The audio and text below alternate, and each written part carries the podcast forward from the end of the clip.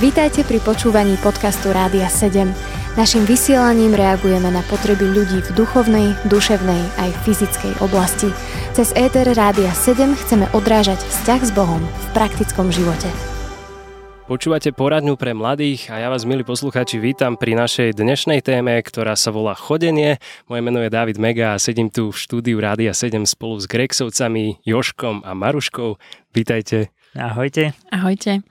Teším sa veľmi, že môžeme pokračovať aj po minulom stretnutí, kedy sme sa rozprávali o príprave na chodenie a teraz vlastne už sa môžeme tak viac zacieliť na to, čo vlastne chodenie znamená, ako to vyzeralo vo vašom živote a možno aj ľudí, ktorí niečo také plánujú obohatiť vašim príbehom. Takže hneď na úvod sa chcem spýtať, Joži, ty si chcel definovať chodenie, alebo že na čo je chodenie, tak čo by si povedal?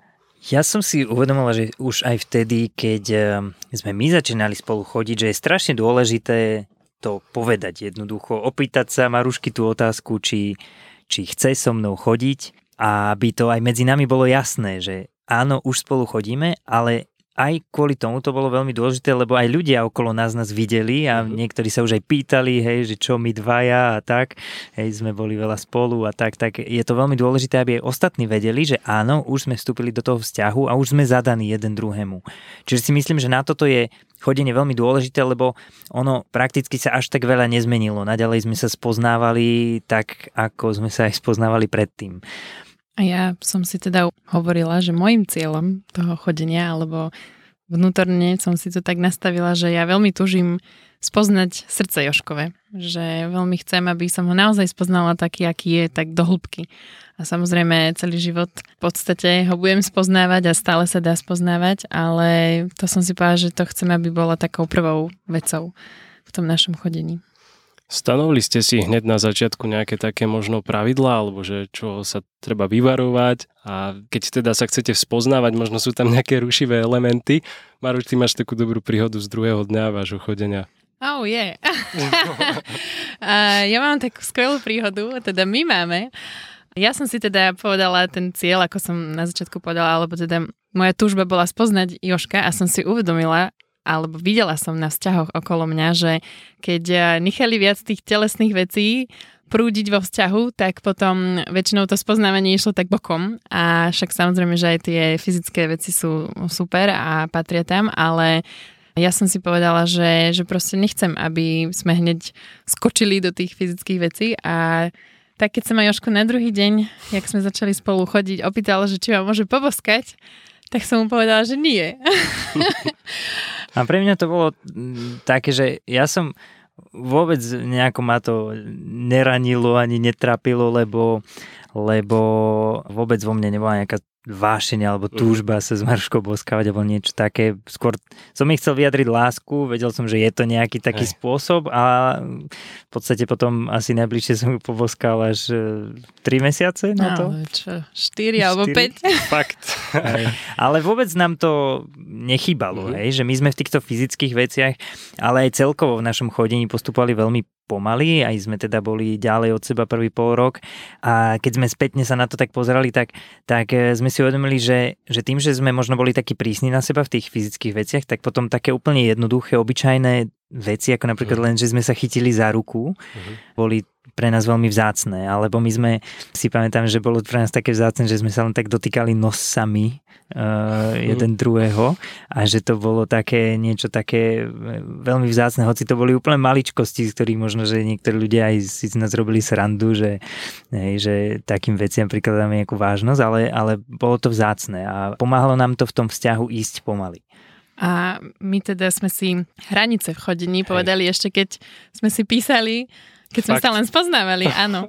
To a... bolo také dobré, hej, lebo sme sa pýtali vlastne e, tak neut- neutrálne, že ako čo by si ty povedal, hej, že keď, keď raz s niekým budeš ano, ano. chodiť.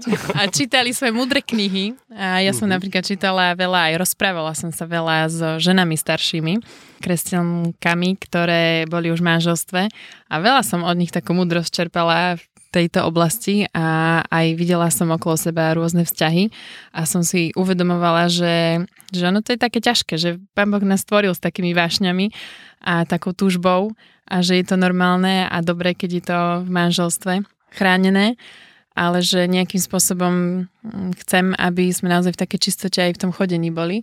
A preto sme si dali také prísne celkom pravidlá, alebo teda ja, mňa veľmi v tom formovala knižka jedna, ktorú som čítala uh-huh. a tam písali viaceré autorky slovenské a české o rôznych témach, takých e, kontroverzných to nazvem.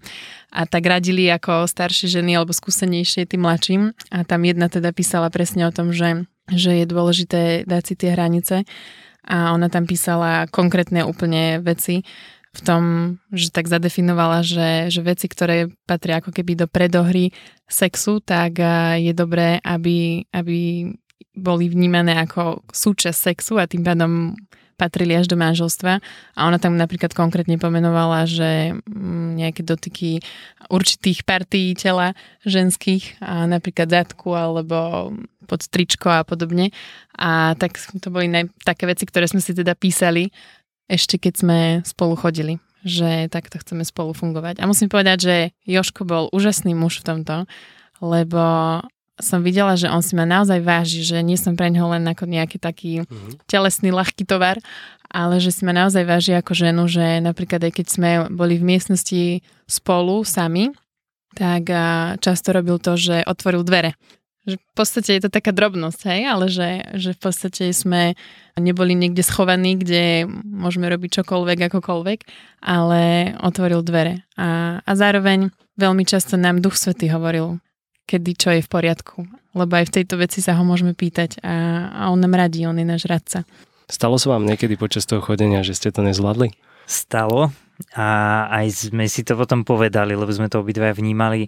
To bola možno taká dobrá e, situácia, ktorá je aj taká ilustračná, môže byť pre, pre ďalších, že raz sme sa tak ocitli zavretí v miestnosti, sami mhm. dvaja, tak akože dlhší čas sme sa tak vášnivejšie boskávali a, a obidva sme to vnímali, že to nebolo dobré.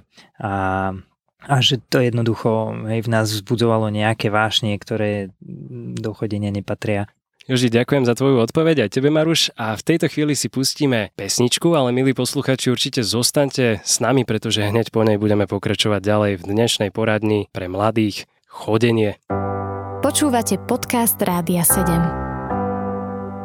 Po pesničke sme opäť späť v poradni pre mladých dnes na tému chodenie s Kreksovcami Joškou a Maruškou. Joško, ty si rozprával o tom, že nechceš, aby to pred posluchačmi vyzeralo až tak ideálne všetko. Tak ja by som chcel teraz eh, zamieriť na tieto vaše také možno trápenia, ktoré ste v chodení mali. Keď sme začali spolu chodiť, tak sme začali prirodzene byť viac spolu a viac aj medzi inými ľuďmi a zrazu sa začala vynárať vo mne taká No, žiarlivosť jednoducho. Mm-hmm. Ja som až bol sám zo seba, ja som to nikdy tak nezažíval. Ja až sám zo seba som bol prekvapený, že aký žiarlivý viem byť, ako mi vadilo, keď sme niekde spolu boli a zrazu Maruška trávila oveľa viac času s inými ľuďmi mm-hmm. a nie so mnou. A pritom jej to bolo úplne prirodzené, lebo ona si povedala, že však so mnou môže byť hocikedy. Hej? No a mne to práve kvôli tým iným, iným ľuďom bolo dôležité, že som chcela, aby bola so mnou, ale bolo to naozaj zlé, že z mojej strany som až by som povedal, že miestami ju tak trápil, hej? že ona normálne aj rozmýšľa nad tým, že sa so mnou rozíde kvôli tomu. A ja som to videl a, a znovu, ja som sa za tie veci modlil. A až tak, ja som až Pánu Bohu povedal, že, že buď mi pomôže sa toho zbaviť nejako, alebo musíme ten vzťah skončiť. A on naozaj nám v tom pomohol a nás posunul naozaj by som povedal, že až ma v tom uzdravil, že zrazu som vedel pochopiť, porozumieť tú jej stranu, že, že, že to jej správanie vôbec nevyjadruje, že ja som pre ňu nepodstatný. Hej. Jednoducho som potreboval týmto veciam porozumieť a pán Boh nás cez to previedol. A ja keď teda môžem povedať, tak ja som zažila také veľmi veľké zranenie z Joškovej strany asi po, ja neviem, dvoch, troch rokoch, čo sme spolu chodili, lebo ja som na začiatku úplne do toho vzťahu presne šla s tým, že som bola úplne plná pána Ježiša, že nič mi nechybalo a potom postupne, však aj som sa odsťahovala do Bratislavy na výšku a, a viac v podstate bola s Joškom. A on začal po tých dvoch, troch rokoch robiť službu naplno s mladými a do toho vložil ako keby celé svoje srdce.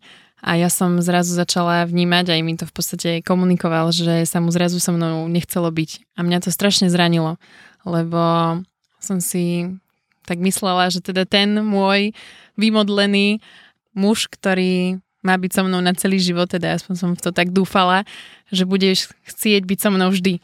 a, a že ma vždy bude chcieť. A veľmi ma to fakt zraňovalo a trvalo to také dlhšie obdobie, ale zároveň som si uvedomovala, že bolo veľmi dôležité, lebo ako keby sa on stával v mojom živote v tom období dôležitejší ako pán Boh. A som si uvedomila, že to nebolo dobré a správne.